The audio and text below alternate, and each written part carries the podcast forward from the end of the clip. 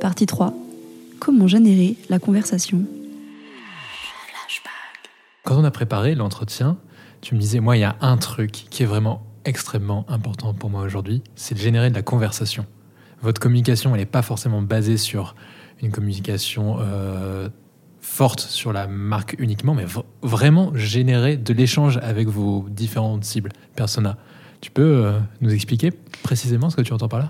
Alors oui, c'est déjà euh, comprendre l'importance du branding mhm. euh, dans l'efficacité de ton marketing. C'est-à-dire notamment en B2B, euh, très peu de marques ont pris ce parti pris d'aller travailler la marque.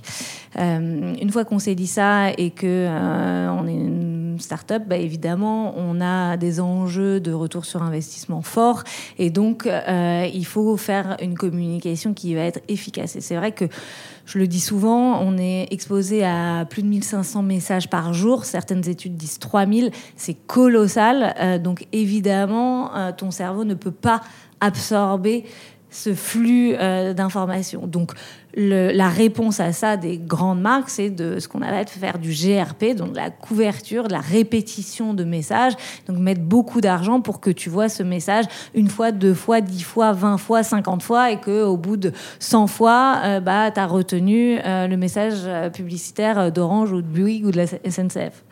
donc ça, c'est bien quand tu as beaucoup d'argent, même si je trouve que c'est plutôt, voilà, entre guillemets, le matraquage de slogan que un vrai fond publicitaire. Donc, Abrutissant. Voilà, un peu de temps en temps. Euh, ça dépend, ils font aussi des choses très bien. Mais en tout cas, je trouve que quand une publicité a la nécessité euh, pour être retenue de faire de la répétition, je pense que euh, c'est qu'il il y a quelque chose qui ne va pas. Donc c'est vrai que aujourd'hui, on l'entend souvent, les consommateurs sont moins euh, proche des marques. Et euh, pourquoi? Parce que en fait, les marques euh, donnent un message sans attendre en fait de bah, de discussion, de choses en retour. Et nous, je pense que on, veut vraiment créer de l'impact et en effet créer de la conversation sur le sujet, qu'il soit que la conversation soit bonne ou mauvaise, peu importe. Les gens ont envie de nourrir le débat on voit bien théoriquement ce que ça veut dire, générer la conversation. Concrètement, en pratique, vous l'avez fait à différentes reprises, c'est souvent sur des campagnes. Il y a la fameuse campagne du temps où vous appeliez encore Launcher, qui était ce PDG est un con, cette PDG est une conne. Tu veux peut-être expliquer comment, comment vous êtes venu à cette idée-là? Bah alors, le, comment on est en, venu à cette idée-là? On, a travaillé avec euh, une agence qui nous a proposé euh, ce concept publicitaire qui était donc du coup de jouer sur la signification du mot, donc de couper le mot. Donc c'était en effet votre PDG est concerné par le bien-être de vos collaborateurs. Donc ça nous semblait intéressant de passer un double message. On mettait en scène euh, nos clients, donc c'était d'autant plus fort pour montrer que la mission de l'entreprise était vraiment de euh, mettre euh, en avant le bien-être des collaborateurs. Et donc, face à cet accident visuel, on crée, un, de l'impact, deux, en ayant recours à des personnalités euh, du monde public, en l'occurrence, il y avait Marc Simoncini, Xavier Niel, Fleur Pellerin. Ça permettait encore plus de gérer, générer de la curiosité et du débat pour se dire mais qui est derrière cette marque? Qu'est-ce que c'est. Et ensuite de euh, justement alors moi j'aime pas du tout Xavier Niel il est investisseur chez Launcher donc c'est pour ça qu'il a fait la campagne. Mais si moi je trouve que c'est vachement intéressant parce que justement ils, viennent euh, révolutionner euh, le marché du titre restaurant avec une nouvelle proposition de valeur. Mais non moi je suis pas d'accord.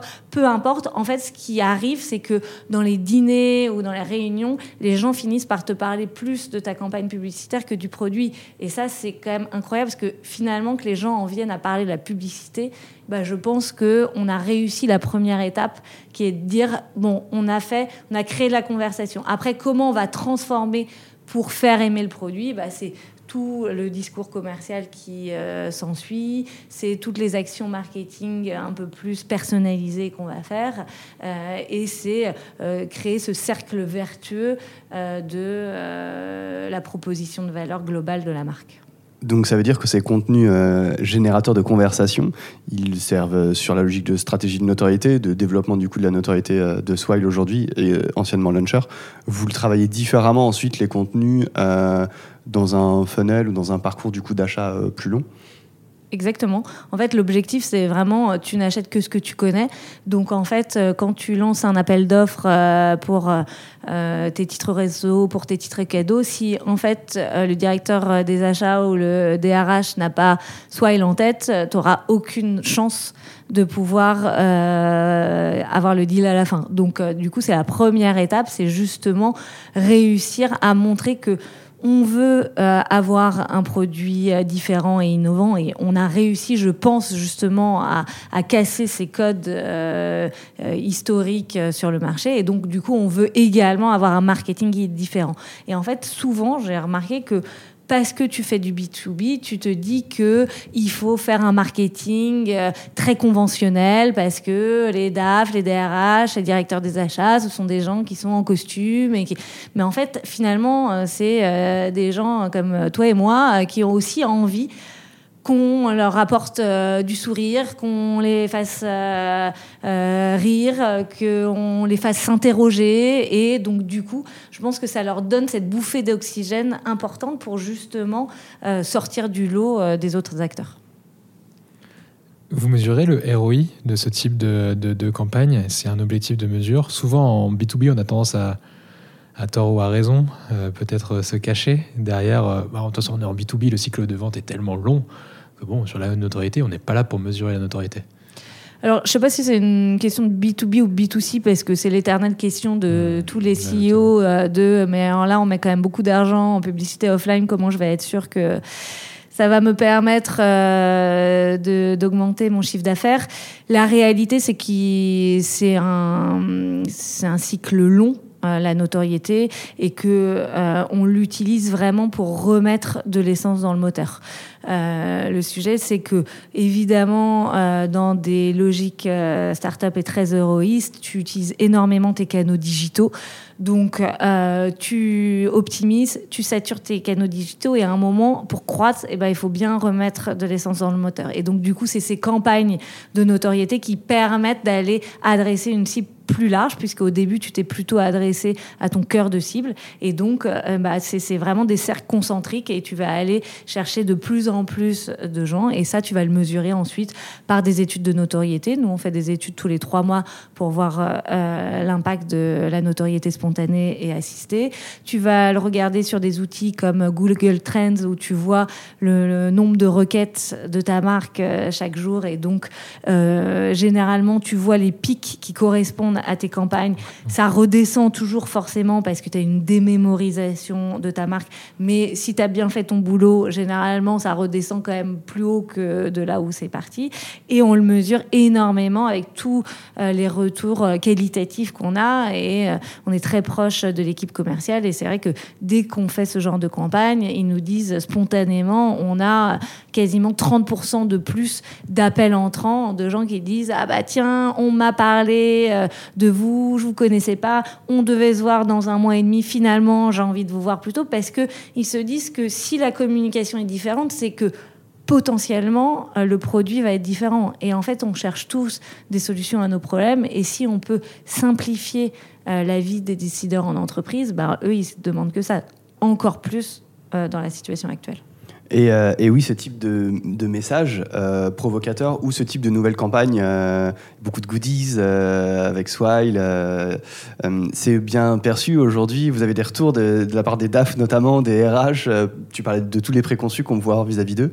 Ça, les, ça, ça retient d'autant plus leur attention Oui, je crois qu'on a la chance bah, d'avoir beaucoup de retours qualitatifs à ce sujet, de gens qui nous disent Tiens, ça me fait plaisir euh, d'avoir justement euh, des sollicitations marketing qui me changent de mon quotidien, euh, qui m'interpellent différemment. On a là, on vient de faire euh, tous les salons euh, pour les comités d'entreprise. On a les concurrents qui viennent sur nos stands en disant mais c'est incroyable ce que vous faites, ça donne un vent de fraîcheur. Euh, surtout, me prenez pas en photo, je n'irai être venu vous voir sur le stand.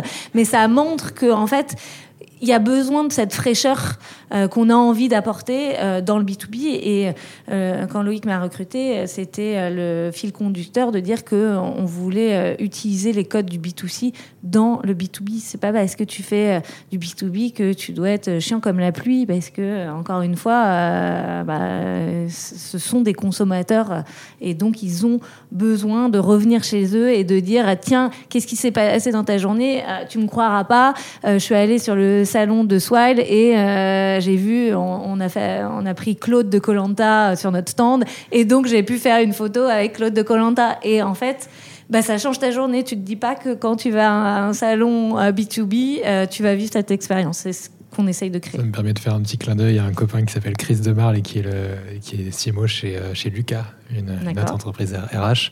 Et il s'amuse à donner des glaces aussi sur des stands.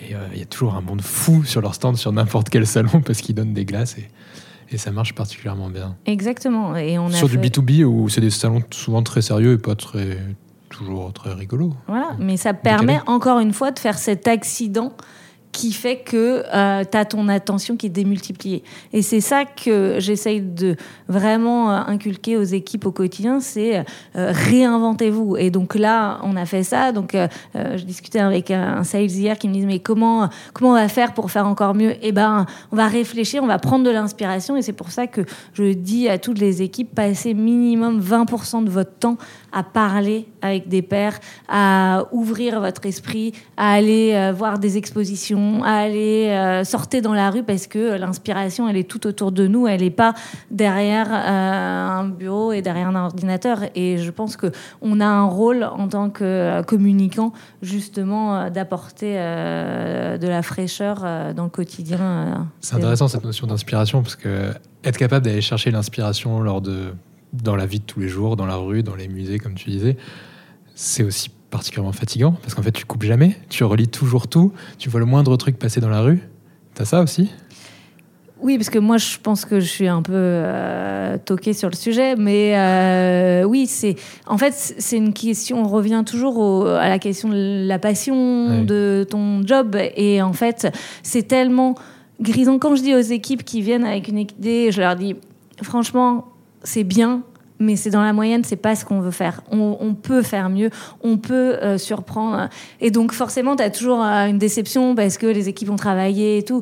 Mais elles repartent, elles retravaillent et à la fin, en fait, elles, ont quand même, je pense, un sentiment euh, de fierté parce que tout le monde vient les voir en disant mais ce que vous avez fait c'est génial. Et en fait euh, là pourquoi on arrive à avoir euh, euh, on a dans nos valeurs we are ambassadors donc nous sommes les ambassadeurs de la marque.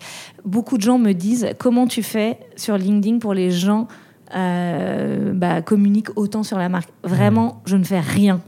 C'est juste que ils sont fiers parce que les gens voient ce que la marque fait, et donc du coup ils se disent bah c'est génial parce que euh, ça a de l'impact sur les autres. Et donc du coup cette capacité à se remettre en question à aller toujours plus loin à aller chercher euh, euh, cette innovation cette curiosité l'éveil des sens bah, ça permet de donner vachement de satisfaction aux équipes on parlait de conversation tout à l'heure sur euh, la conversation au service de la notoriété. Euh, la conversation, elle peut aussi euh, être un super levier d'idéation pour, pour avoir des nouvelles idées et puis pour avoir des retours du coup sur ses produits. Est-ce que dans un épisode précédent, on a interrogé Nicolas Chaban de C'est qui le patron qui co-construit beaucoup de la stratégie avec, avec du coup les consommateurs les plus engagés du coup de sa marque. Est-ce que vous, vous êtes aussi dans une approche comme celle-ci où vous cherchez à comprendre quels sont les retours d'expérience de, de, vos clients pour pouvoir euh, améliorer le produit ou le marketing et la communication? Oui, ça, je pense qu'aujourd'hui, euh, les marques qui ne le font pas euh, auront une distanciation trop forte avec leurs consommateurs. Donc, nous, on est vraiment très orienté client, clairement, et donc, du coup, on a plein de petits outils digitaux pardon, qu'on utilise pour avoir du feedback de consommateurs et euh, ou du feedback de nos administrateurs, donc des décideurs en entreprise. Donc on mesure euh, ce qu'on appelle le NPS, donc euh, voilà, voir quels sont les ambassadeurs et les détracteurs de la marque et pourquoi. On fait des entretiens qualitatifs avec eux. on a un petit outil sur l'application qui s'appelle Instabug qui permet de remonter les les bugs de l'application et nous soumettre de nouvelles features. Donc du coup, on essaye de garder évidemment énormément le lien parce que on veut éviter justement d'être trop centré et ne pas s'apercevoir qu'on ne prend pas la bonne direction. C'est intéressant ce petit outil Instabug. Est-ce que euh, tu as un autre outil à partager ou un autre, euh, une autre chose que tu utilises et tu dis franchement, euh, si tout le monde utilisait ça, dans, mon métier, ça, serait, ça leur simplifierait la vie Alors sur le retour euh, client, non. Euh, il y a tellement d'outils qui existent que... Euh, mais ça, c'est vrai que c'est un outil qui est facile à plugger et qui permettent en fait d'avoir tout de suite toute l'information parce que généralement la problématique c'est tiens on te remonte un bug sur ton application mais tu ne connais pas le, la version de l'application, tu ne connais pas le modèle du téléphone. Donc en fait, le temps de demander tout ça, bon, le client, il est passé à autre chose que finalement, c'est pas l'avis du client de faire des feedbacks. Donc, ça simplifie euh, vraiment euh, le retour. Vous faites souvent les études qualitatives? C'est vraiment du fil rouge. Donc, euh, on a, euh, on, essaie en fait de constituer euh, justement, grâce à ce NPS, une base de décideurs en entreprise qui est bah, partant pour justement nous faire des retours et on essaye régulièrement de de discuter avec eux, de prendre leur retour, de leur proposer les prochaines features qu'on veut développer. C'est important dans notre quotidien.